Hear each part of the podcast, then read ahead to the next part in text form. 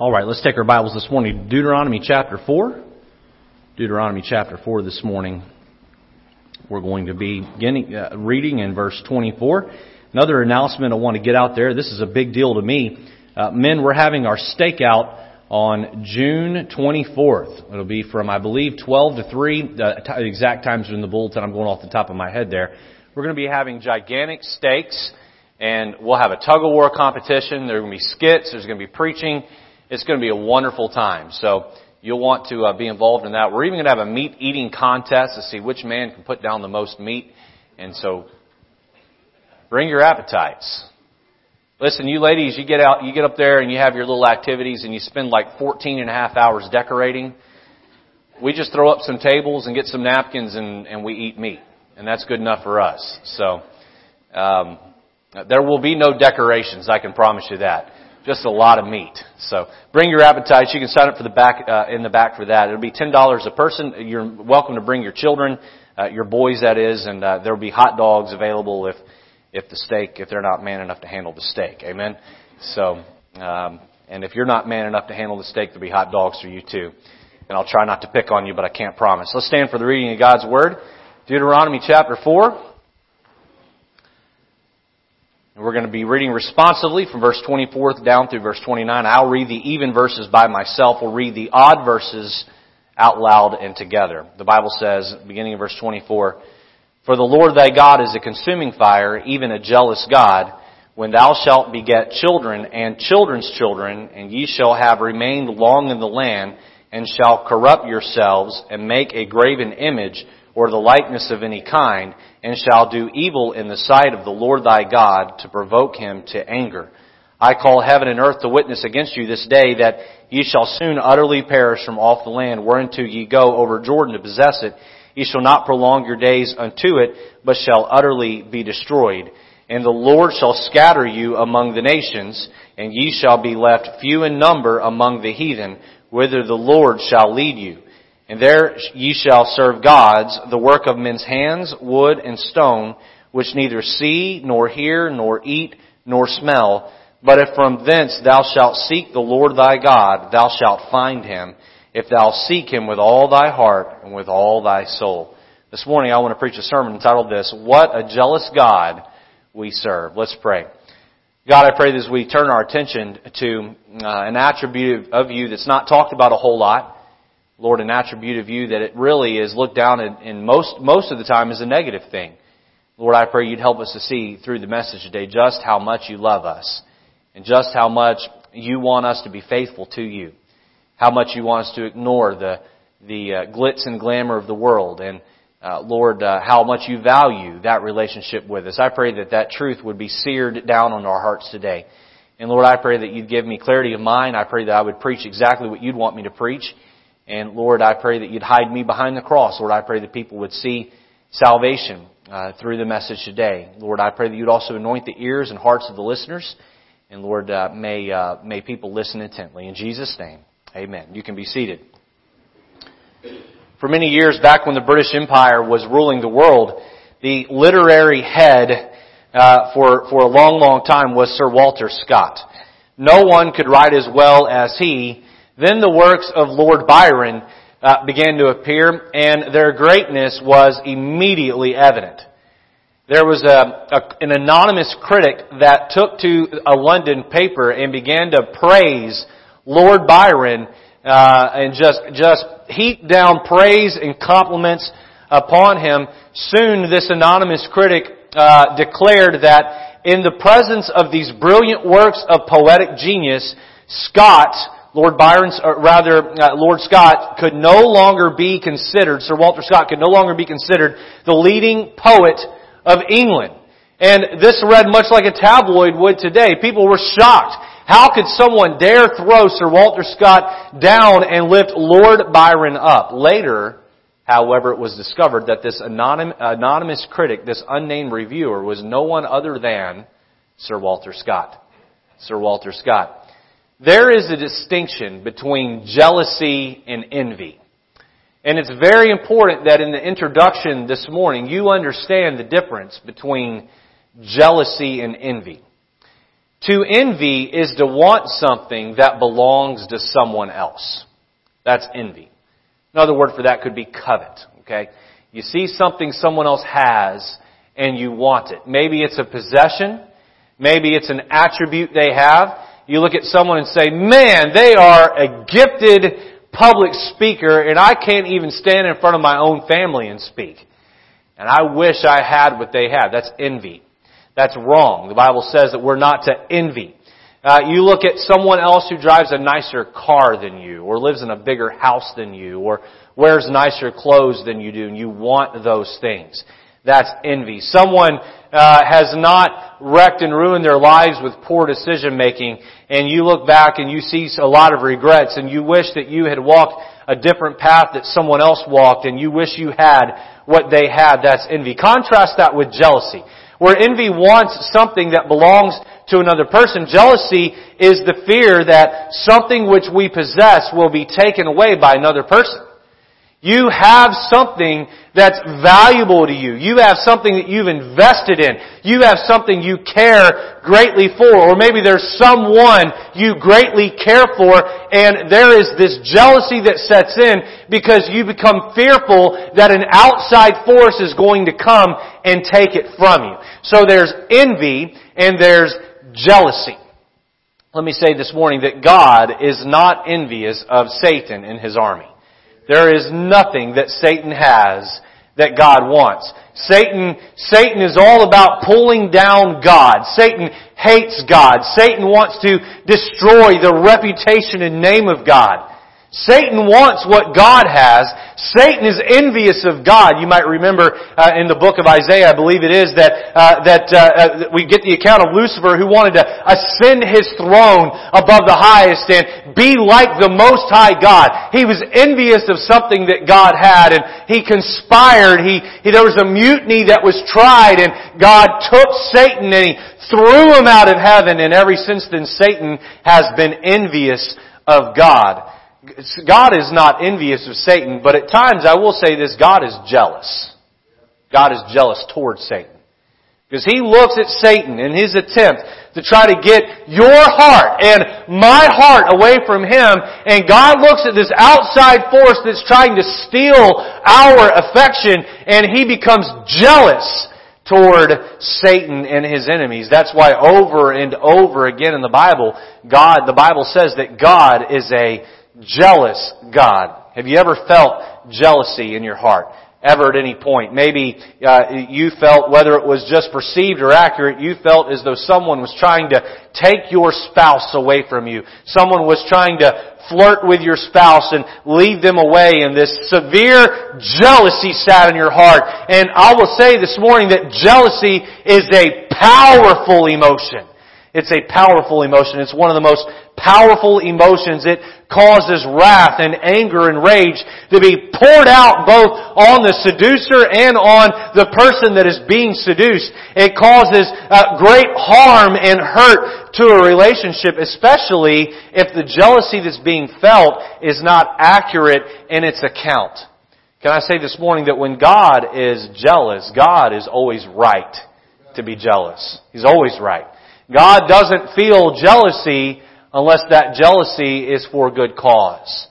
God uh, looks down at you and I and He sees that we're flirting with the world and we're flirting with sin and we're not giving Him the love that we ought to. And God begins to feel very, very jealous toward, uh, toward us and for us. And He does not want an outside force to pull us away from His hands. This morning I propose that Satan is an expert of selling a bill of goods to buy our affection away from God's perfect love. Satan has no desire to bless you. Satan has no desire to reward you if you come to him and you fall into his traps. Satan wants to get to God by pulling you down with his sin. Satan is envious of God, which in turn causes God at times to be jealous on our behalf of Satan or at Satan. This morning, let's look at four thoughts about the jealousy of God on this topic of what a jealous God we serve. Point number one of the message, I encourage you to take notes, grab a pen, find a piece of paper, the notes will be up there on the screen. You can jot them down. Point number one is this, the cause of God's jealousy. You say, Pastor, why is God a jealous God? What causes God to feel and express such jealousy? Well, notice first of all letter A, He created us. Look at Deuteronomy chapter 4 and verse 24 there with me. The Bible says there, For the Lord thy God is a consuming fire, even a jealous God. Now, when we read this verse, the Lord thy God is a consuming fire, even a jealous God, we cannot see uh, anywhere in here where it talks about God being a creator. But if you notice, you have two names for God found in this verse. There's the word Lord, which is the Hebrew word Yahweh, and then there is the word God, which is the Hebrew word Elohim. Elohim. The name of God, Elohim, means God, Judge, Creator. God, Judge, Creator. By the way, let me uh, let me just slip this in here. This isn't necessarily part of the sermon, but I think this is really, really good. Those that look up the heaven and, uh, uh, toward the heavens and say, "You have no right to judge me. I will live my life how I want." Do you know why God is qualified to judge us? Because He created us. Because He created us. By the way, do you know why people do away with God? Because they don't want Him to judge them. Everybody in the very bare basics of our uh, being can understand that if God created you, then He has the right to judge you. Here in this verse, uh, uh, 24, for the Lord Yahweh, thy God, Creator, Judge, is a consuming fire, even a jealous God. Why is it that God is jealous for us? It is because He he created us. Turn in your Bible over to Isaiah chapter 43. You're going to hold your place in Deuteronomy 4. We're, uh, while we're in point 1, we're going to go back and forth between Deuteronomy 4 and Isaiah 43. Isaiah 43 is a great great chapter in the Bible. I remember as a young man, uh, I was, um, I believe, a, a, senior in high school, and my father had asked me to preach in high school chapel in in the uh, Christian school that uh, we uh, we were at. My father was a school administrator, and I told him I would, but I, I had been reading my Bible and reading my Bible and reading my Bible, and I was reading through Isaiah at the time, and I just couldn't find anything to preach on that I felt was relevant. And I remember late one night, it had to have been 11, 11:30, sitting there at the at the kitchen table uh, on on Mace Avenue in Essex, Maryland. I remember sitting there and praying to God. I said, God, if I can't find something from your word tonight, I'm just going to tell my dad that I can't preach in chapel. And I read Isaiah 43 and I wept over this chapter. What a beautiful chapter uh, in the Word of God. And, and God here so eloquently through the hand of Isaiah tells the Israelites, I love you. Why are you ignoring me? And does it in such a poetic way. Look at verse 1, Isaiah 43. But now, thus saith the Lord that created thee, that created thee, O Jacob, and he that formed thee, O Israel. Fear not, for I have redeemed thee. I have called thee by thy name. Thou art mine. What was he saying here in this verse? He was saying, I created you. Now that might sound cold. It might sound aloof from a distance. I created you, but then he goes a little bit deeper and he says, not only did I create you, but I, I formed you. I formed you. You see, it's one thing for God to step out on nothing and with His voice create trees and birds and fish and animals. God could have just as, uh, as coldly looked down and created man, but He didn't. God the Father, God the Son, God the Holy Spirit came down to earth together. The three of them stood over a dirt, and they took that dirt and they began to form it and, and, and, mold it and create it. And then after the exterior, the shell of a man was there, God, the, the, the Son and God the Spirit put inside of that formed a flesh a soul and a spirit, and the Trinity of God made a triune being in man. There's a lot of time and effort and thought that went into that. God looks down at you and I and you know what He sees? He sees a creation. Not only does He see His creation, He sees individuals that He took the time to form. Every part of your DNA, God specifically chose. God created you. You say, I don't like the nose on my face. God put that nose on your face. You say, I, I don't like my receding hairline. And that I say, Amen. But God gave you or I, uh, as it applies, a receding hairline. You say, I'm short. I wish I was tall. I'm tall. I wish I was short. God made you exactly the way He wanted to. God took the time to form each and every one of us here today. And everyone that's ever lived and everyone that is alive. Everyone that will live. God created you. Why is God a jealous God? He's a jealous God because in part, He took the time to create you. You know, you think you know yourself pretty well. And truthfully, there's probably no one that knows you better than you do. Except God. God does. He loves you. He took the time to create you. Letter B, notice He, He cleanses us. He cleanses. Back in Deuteronomy chapter 4, in verse 23, look there with me if you would. Again, we're flipping back between Deuteronomy 4 and Isaiah 43. Deuteronomy 4.23 says, Take heed unto yourselves. Notice says, Lest ye forget the covenant, the covenant of the Lord your God, which he made with you, and uh, make you a graven image or the likeness of anything which the Lord thy God hath forbidden thee. Back in Genesis chapter 12, we find the story of God telling Abram there he was called to pick up his things and to leave the land of Ur and to go to a place that he would be showed. And along that journey in Genesis 12, 13, 14, and 15, as he travels, you see at times where Abraham begins to doubt about whether or not he should be uh, on this journey, whether or not God's going to come through for him. And one day God uh, lays animals down or has animals laid down on a path and the Spirit of the Lord moves between those animals and God promises, makes a covenant with Abraham that he will be the father of many, many nations and he would be the father of a great people in the Israelites. And God made a covenant and God kept that covenant. But can I tell you that that's not the only covenant with mankind that God made, and it's not the only covenant God made to Israel. You see, God promised Adam and Eve that through their seed there would be born a son. And that woman, that woman's heel would crush the head of the serpent when Jesus Christ, the Son of God, the Messiah, would hang on the cross. You know, if you're here today and you've put your faith and trust in Jesus Christ, then you have taken Him up on that covenant. He's cleansed you. He's cleansed you. I once was lost in sin, and Jesus took me in. He washed away my sin. He took it all away. You know, I'm, I'm still a frail human being with sinful desires. And the truth is, so are you. But when God looks at my eternal account, He doesn't see my sins. He sees the blood of Jesus that's washed away those sins. He's cleansed me. He's cleansed me.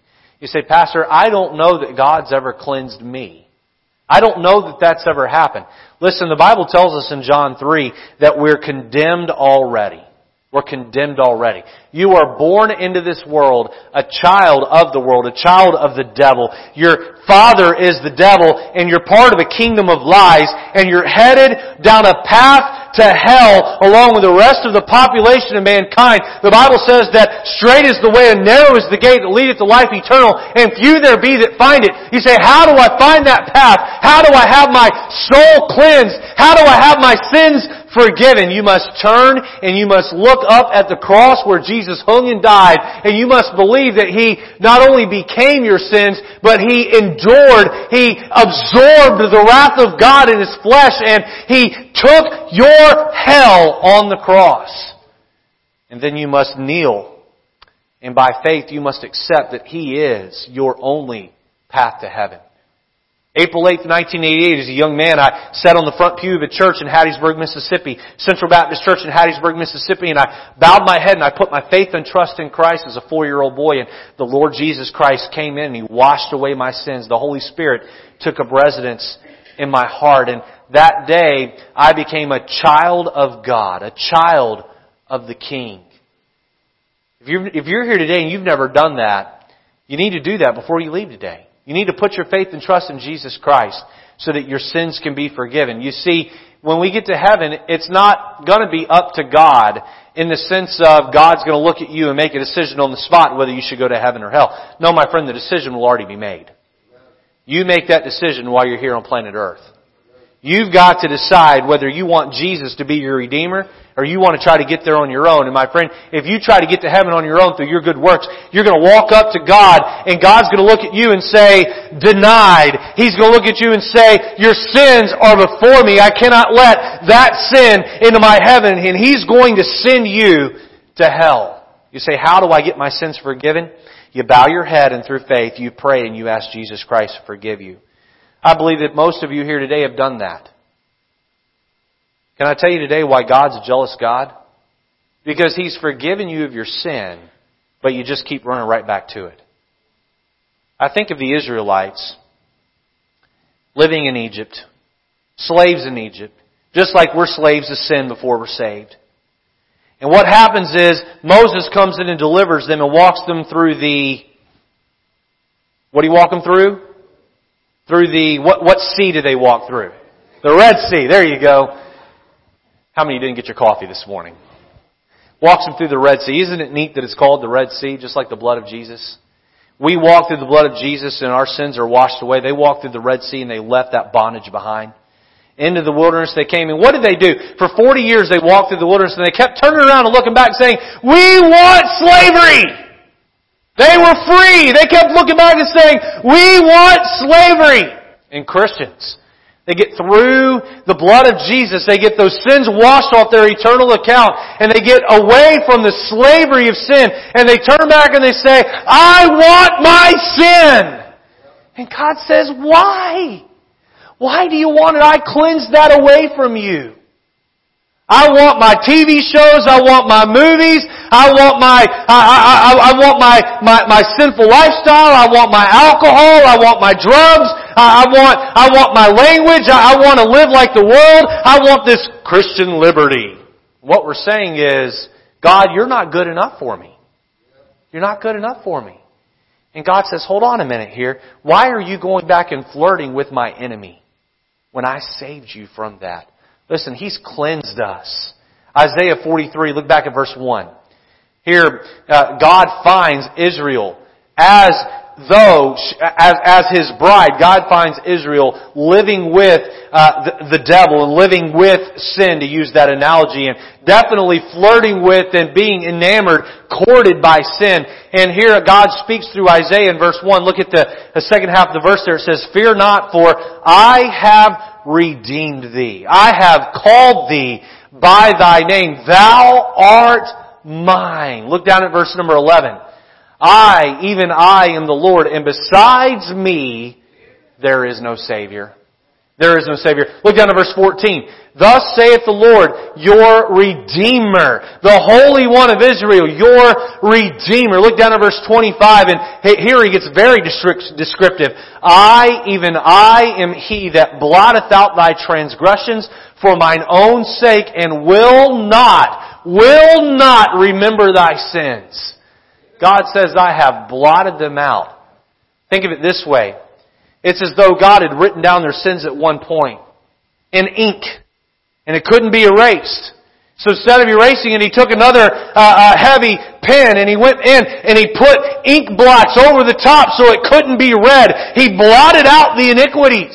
He said, on your eternal account, I have blotted out your iniquities. I am your only Savior. I'm re- your Redeemer. Listen, don't turn and go back to the world. He created us. He cleanses us. Let her see He cares for us. You're in Isaiah 43 there. Look at verse number 18. I love this right here. Remember ye not the former things, neither consider the things of old. Behold, I will do a new thing. I will do a new thing. So we see the old things And here we see the new things. Now, uh, verse 19, now it shall spring forth, shall ye not know it? I will even make a way in the wilderness and rivers in the desert. The beasts of the field shall honor me, the dragons and the owls. Behold, I give water to the wilderness and rivers to the desert to give drink to my people, my chosen. God says, listen, here's why I'm jealous. It's not just because of what I did for you. It's not like I forgave you and then I forgot about you. He says, no, I forgave you and every day I poured down blessing after blessing after blessing. He said, I give you water in the desert. I bring new waters to you. Uh, elsewhere in the, in the chapter it says, I will never let the waters overtake thee when you're walking through a tough time. God says, I care for you. I care for you. I remember um, a moment of jealousy with my dad when I was a, a teenager. Um, my dad uh, didn't really have much of a father figure growing up. His dad had committed suicide when he was a, young man, and he grew up without a father uh, for the most part. And so uh, my father got saved at the age of 14 or 15 and really began to grow in the Lord. By the age of 18, he went off to a Bible college and, and, and he met my mom. And my dad is a survivor in a lot of senses. Um, his, his family didn't disown him but didn't understand his religion. My father was trying to learn how to do parenting the Christian way all on his own. All on his own. Some of you here share that same testimony, don't you? And um, my dad did an excellent job considering. Um, did a great job. But my father, I remember a moment of jealousy that he had toward me. We'd gone off, I was probably 12 years old, we, I, I, we'd gone off to a Christian camp and the preaching that night was just extra good. The Lord was really working on my heart. And we came down time for the invitation, and the uh, the speaker invited the counselors from the various churches to stand across the front, so that the young people could come and get hold of the counselor, and they could pray and make a decision for the Lord with that counselor. My father and my youth pastor were both standing down front. The invitation came, the Lord was moved in my heart, and, and I went forward and I looked at my dad, and I chose the youth pastor, and that just crushed my dad, just crushed him. And I, I think I think now he understands that, listen, sometimes when you're growing up in a home, you, you don't want to bear all your problems to your, your parent. You, you want to go to someone else. And some of you who are second generation Christians, you're not along with me because you understand that. My father wasn't a second generation Christian. He was a first generation Christian. But I remember years later my dad telling me how much that just crushed him. You know, that youth pastor was a good man. But I, I believe sometimes as Christians, we're faced with walking with God or doing something that is more sinful in nature. We look up at God thinking about walking with Him and then we choose to do something else. I will never forget the look in my dad's eye that day. And I feel like sometimes God looks down at us the same way. What? Listen, it wasn't Satan that woke you up this morning. It was me. It wasn't Satan that provided you the air to breathe today. It was me wasn't Satan that gave you the muscles in your body to go out and, and work a job and bring in a check. It was me. It wasn't Satan that uh, allowed your boss to be nice to you and give you that bonus. That was me. That was me. I'm the one that provides for you. Why don't you give back to me? He cares for us. Number one uh, of the message today, we see the cause of God's jealousy. Number two, we see the competition for our affection. The competition for our affection. The Bible says that, or rather, uh, uh, if there is no threat to a relationship, then there is no jealousy. I won't ask you to raise your hands, but I wonder how many of you here today have dealt with jealousy in your marriage relationship. How, how many of you have dealt with jealousy? I will ask this. How many of you have dealt with jealousy in some kind of relationship at some point in your life? Will you raise your hand? Alright, that's it? That's it? Some sort of jealousy, whether you were jealous or someone was jealous because they felt as though you were not right in, in path. Okay, uh, I shared one with, about my dad. I, I, you know, I think we probably all have. If if not, you will, and you'll understand just how intense jealousy can be. But I will say this: is that if there is no threat to a relationship or a perceived threat, then there's no reason to be jealous. If you're married here today and, and sir, you mind your P's and Q's and you're not talking with gals that you're not married to too often, you're not uh, being flirtatious with them, there's no reason for jealousy. There's none. Uh, men, let me just say this uh, while we're on that point. Be accountable to your spouse. Be accountable. Make sure they can go through your phone whenever they want. Make sure that uh, they know where you're at throughout the day and they know what you're doing. Uh, uh, uh lady, uh, ma'am, be accountable to your husband. Make sure they know what you're doing. Uh, I, my wife and I, our smartphones allow her to be able to see where I'm at at all times, and I can see where she is at all times, sitting over here. And uh, and and we do that on purpose. Uh, I know of a married couple, uh, they're no longer married, but I knew of a married couple, and that was a big point of contention, is that the wife wanted to be able to track her husband's cell phone, and, and that just caused all kinds of contention because he wanted to do what he wanted to do and didn't want his wife to know about it, and he was being unfaithful on her, and that was the reason. Let me say this, is that uh, uh, you need to make sure you eliminate sources or reasons for jealousy, and be faithful to each other. Amen? Be honest with each other. Uh, but, but God is not going to be jealous over you unless you give Him a reason to be jealous. Clearly, if God is jealous, then there must be someone or something that is vying for the affection which God wants inside of us. So, what is this threat? Who is this threat? Is it worthy of our attention and our affection? Is the threat that poses to God, is it worthy of our attention and our affection? Are we giving in to this flirtatious seducer that is trying to take us away from our holy God. This morning I want to give you a couple of attributes regarding the seducer uh, that, that is coming after you and trying to woo you away from your relationship with God. First notice this, the competition is inferior. The competition is inferior. Turn over with me to Exodus chapter 20. We're done in Isaiah 43. Exodus chapter 20, if you will. Here we find the giving of the Ten Commandments and God gives the Ten Commandments. We know that the first four of the ten uh, deal with our relationship with God.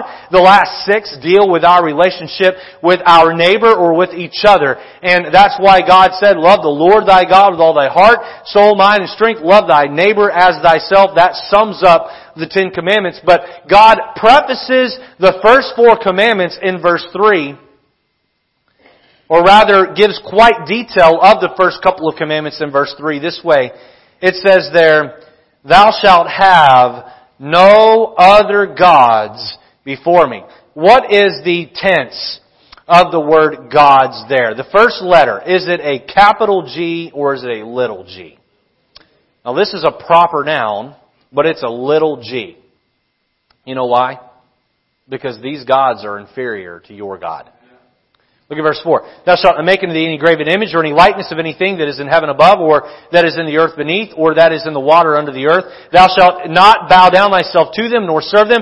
For I am the Lord thy, notice this, capital G, God, am a jealous capital G, God, visiting the iniquity of the father unto the children, unto the third and fourth generation of them that hate me. Elohim, my friend, is the God of all gods. He is the Lord of all lords. He is the King of all kings. Listen, your capital G God is an omnipotent God. He created everything by the sound of His voice. What can um, that sin that is pulling you away from, from your relationship with God, what did that create? Can I share with you what it creates? Strife, mischief, contention. God created everything with the sound of His voice. Not only is He omnipotent, but He's omniscient. That word omniscient means that He knows everything. He knows how many hairs are on your head. And He's got to count a whole lot higher for Angela than He does for me. Amen? He knows every thought. He knows the intent of your heart. The truth is, you can show up to church. You can come up to my office. We can go out and get breakfast or lunch. We can meet and talk. And I could try to read you. I can spend hours talking to you and I can maybe draw some conclusions about you. But you can fool me. You can fool your Sunday school teacher. You can fool your boss. You can even fool your spouse. You can't fool him. You can't fool him. He knows every sin you struggle with. He knows every motive that you have. He's omniscient. Not only is He omnipotent, not only is He omniscient, but He's, He's omnipresent. He's everywhere. I said this morning when I, when I walked up to the pulpit after we sang Anywhere with Jesus that God is here. God is on, on the other side of the world in China. God is in the past. God is in the future. God is not confounded by time or space. He is everywhere at the same time. You know what's amazing about this? This has just always boggled my mind, and I'm glad that God boggles my mind. That means He's bigger and better than me, right? Um, when I get down on my knees, let, let this settle in for a minute. When I get down on my knees and I repent and confess my sin, do you know that God is already present in the future when I'm going to repeat that sin? But in that present moment, He forgives me anyway. You know, if I was both present at the repentance and then present at the mistake, I would go back to myself in the present and say, I'm not forgiving you. You're just gonna blow it in 20 minutes. You're gonna blow it in a week. I'm not, you're a numbskull. I'm not forgiving you. That's not how God works. While God is not confounded by time, God respects time. God respects the space that we live in. In that moment that we confess, He forgives. He forgives. In that moment that we're hurting, do you know that God also exists in your future when you're joyful and you get past the hurt? That God respects the space and time and you live and He gives comfort to you in that moment of trial and pain. He's omnipresent. And I'm so glad that He is. I love what David said in the Psalms. He said in Psalm 139.8, he said, If I ascend up into heaven, thou art there. If I make my bed in hell, behold, thou art there. There's no place I can go where you're not. And I've got to say that while God, while God is a God who is a consuming fire, God is a God who is long suffering and patient and gracious. Not only is He omnipotent, not only is He omniscient, not only is He omnipresent, but He is ever loving. God is. God is love. He is love. I think of uh, Pilate standing before God and he said, What is truth? To the man that is truth. And I think of those who are broken by sin and pain and they shake their fists at God and say, how could you let this happen? And I step back and say, no, no, no, no, you got it all wrong. God is love. He is love. He is the beginning and the end of it. While God is wrath and God is jealous and God is a consuming fire, on the flip side of that, God is love. And it is His love that drives home this jealousy. You see, you have a God in heaven that cannot love you any more than He loves you right now. And when you turn and run from this perfect lover, God steps back and says, what is it that they have that I don't have? They are inferior to me.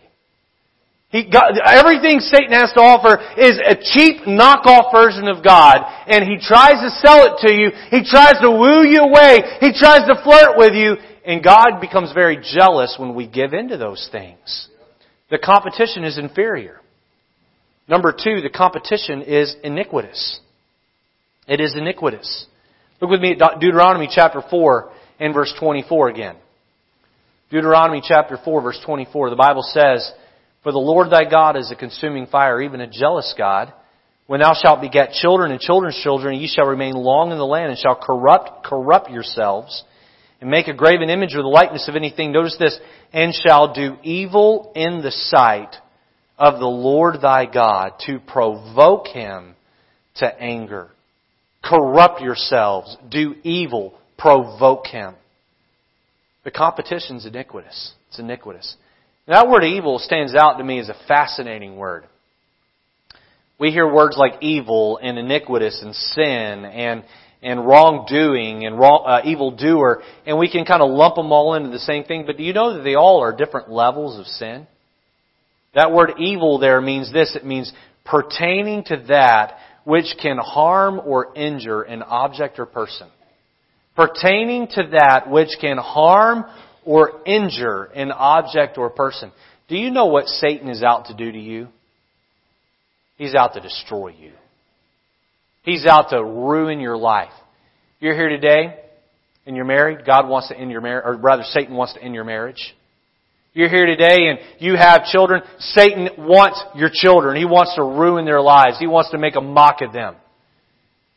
You ever walked into one of these rooms, maybe a log cabin, where some hunter has all of these uh, uh, heads hanging on the wall of the different animals he's killed. Maybe there's a bear rug on the floor, and these are his trophies. These are his trophies. Satan wants to hang your proverbial head on the wall and say, I got that one, I got that preacher, and that preacher, and that preacher, I got that deacon, and that deacon, and that deacon, I got that layman, and that layman, and that layman. And boy, I wooed them away. I put out the bait and they took it and bam, I dropped them. And I injured, I hurt the name of God. Satan can't get to God. He can't overthrow him, but he wants to make him as miserable as he can. And the way he does that is by getting through, through to you and me.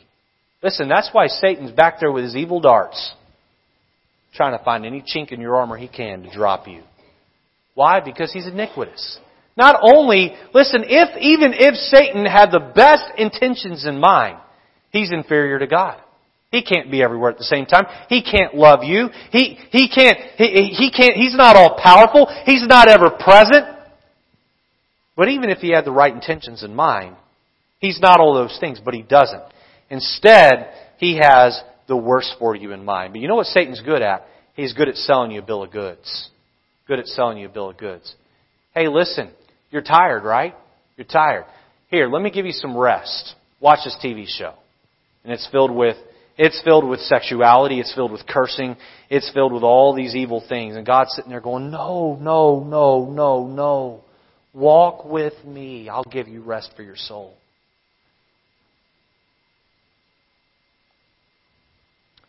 I have this written down here in my notes. Satan is an expert at the glitz and the glamour. He's an expert at the glitz and the glamour. To use a food analogy, God has this healthy diet over here that may not taste real good, but will give you long, healthy life. Satan wants to offer you cotton candy.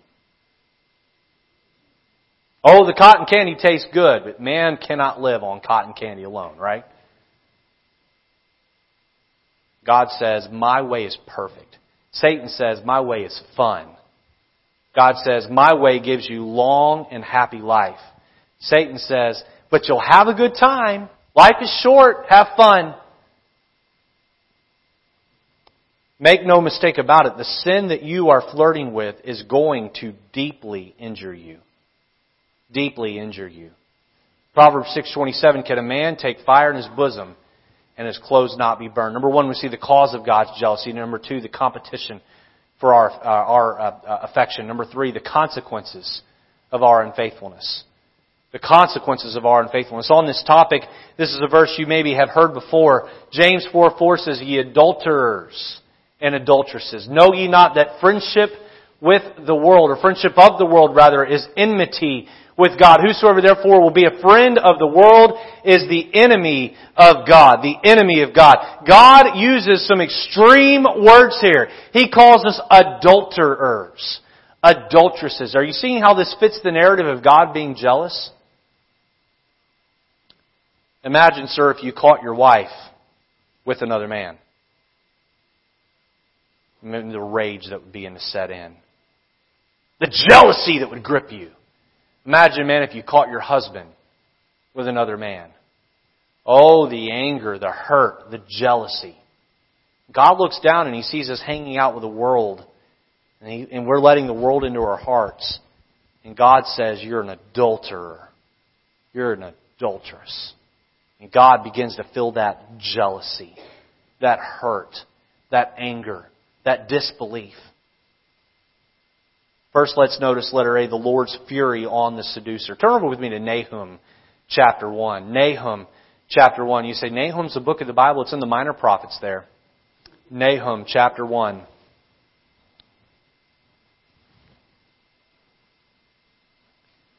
It's two books over from Jonah. Jonah, Micah, Nahum. So you can find the book of Jonah, go two books to the right. Nahum chapter 1, and look with me at verse number 2.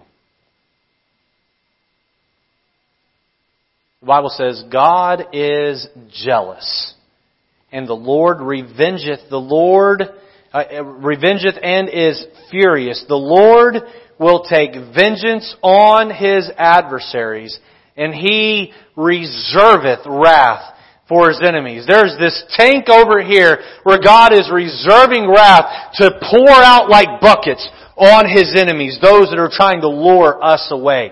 God looks at the seducer and he says, the day is coming where I will rain down my wrath upon them. Do you know what a lot of hell is going to be? God taking the seducers, the creators and pushers of sin, and pouring down His wrath upon them. That's what a lot of hell is going to be. But you know, God doesn't just wait for hell. God has a way of punishing those who are seducing even now. Letter B, we see the Lord's fury on the saved. Back in Exodus chapter 20 and verse 5, let me read it for you. It says, Thou shalt not bow down thyself to them, nor serve them, for I, the Lord thy God, am a jealous God. Listen to this. Visiting the iniquity of the fathers upon the children unto the third and fourth generations of them that hate me. And God says if you're going to serve other gods, that you hate Him. You hate Him. You'll let that adultery, spiritual adultery to take over. You let that flirtation with the world and sin set in. God says that you hate Him. And God says, here's how I'm going to punish you. I'm going to visit this iniquity on you to the third and fourth generation. Now, I don't want to go too, too deep here, and I don't want to pretend to be an expert, because I'm not. But I do believe in generational sin. I do believe that if you have a struggle deep down in your soul that you've been battling your entire life, there's a good chance that you had a grandparent or a parent that struggled with that same thing. Maybe even committed it on purpose in spite of God, and that has trickled down into you. And God is visiting that onto the third and fourth generation. You say, does God not want me to have the victory? He does. You're going to have to fortify yourself. You're going to have to work to have God come through you and help you. I think of uh, uh, a king in the Old Testament, King Manasseh, who is uh, king of Judah. Wicked, wicked, wicked man. Reigned, I believe, 55 years in Judah, if I'm not mistaken. And, and there, at the very end of his life, after having done all of this wickedness, and, and, and he was in the middle of being punished for his sin, he turns and out of a heart of repentance, he confesses to God and he, he, he totally comes clean on everything and he does a total 180 on it all and God looks down on him in pity and he says, I'm not going to take it out on you, but I am going to punish two, three, four generations down. I'm going to rain that down on you. I think of another king, I believe his name was Joash, who dug up the bones of those who had uh, committed idolatry and he, he, he completely did away with all idolatry in the land, even digging up the bones of the priests that had committed idolatry and burning their bones. And God said, uh, I'm not going to punish your generation, but I am going to rain down wrath later. If I could appeal to you today, I want you to understand that you running around with the world on God doesn't just hurt you. It hurts your children. It hurts your grandchildren. It hurts your great grandchildren. It hurts your great great grandchildren. Don't do that. Don't do that. You say, what does God want from me, Pastor? God wants, God wants a pure heart. He wants a heart that's seeking Him was talking to Matthew yesterday. I took him out soul winning with me. Had a great time. We got to lead a young man named Joseph to the Lord out on the street in Bridgeport. I was talking to Matthew yesterday, and I told him, I said, Matthew, we were talking about standing up for what's right when other people are doing wrong around you. How difficult that can be. I said, you know, and I shared with him some times where I did and some times where I should have and I didn't. I told him, I said, Matthew, can I tell you one thing that separated me from my friends in, in, in high school? I said, I wasn't perfect. I made my share of mistakes. I said, but can I tell you one thing that separated me from my friends? My friends seemed to do wrong and seemed to not even care that they were doing wrong. When I did wrong, it hurt me right here because I knew I was letting down a holy God. You know, my friend, God isn't asking you to be perfect, but He is asking you to care right here. Just care. When God pokes you in the chest and says, You need to stop that. You're making every effort to do that. Number four of the sermon is this God's compassion toward the repentant. And I'll quickly finish. Look down to verse 29 of Deuteronomy 4. The Bible says, But if from thence thou shalt seek the Lord thy God, thou shalt find him. If thou seek him with all thy heart and with all thy soul. Verse 31, For the Lord thy God is a merciful God. He will not forsake thee, neither destroy thee, nor forget the covenant of thy fathers which he sware unto them. Not long ago, I counseled a couple who had some infidelity in their marriage. And I never, ever, ever, ever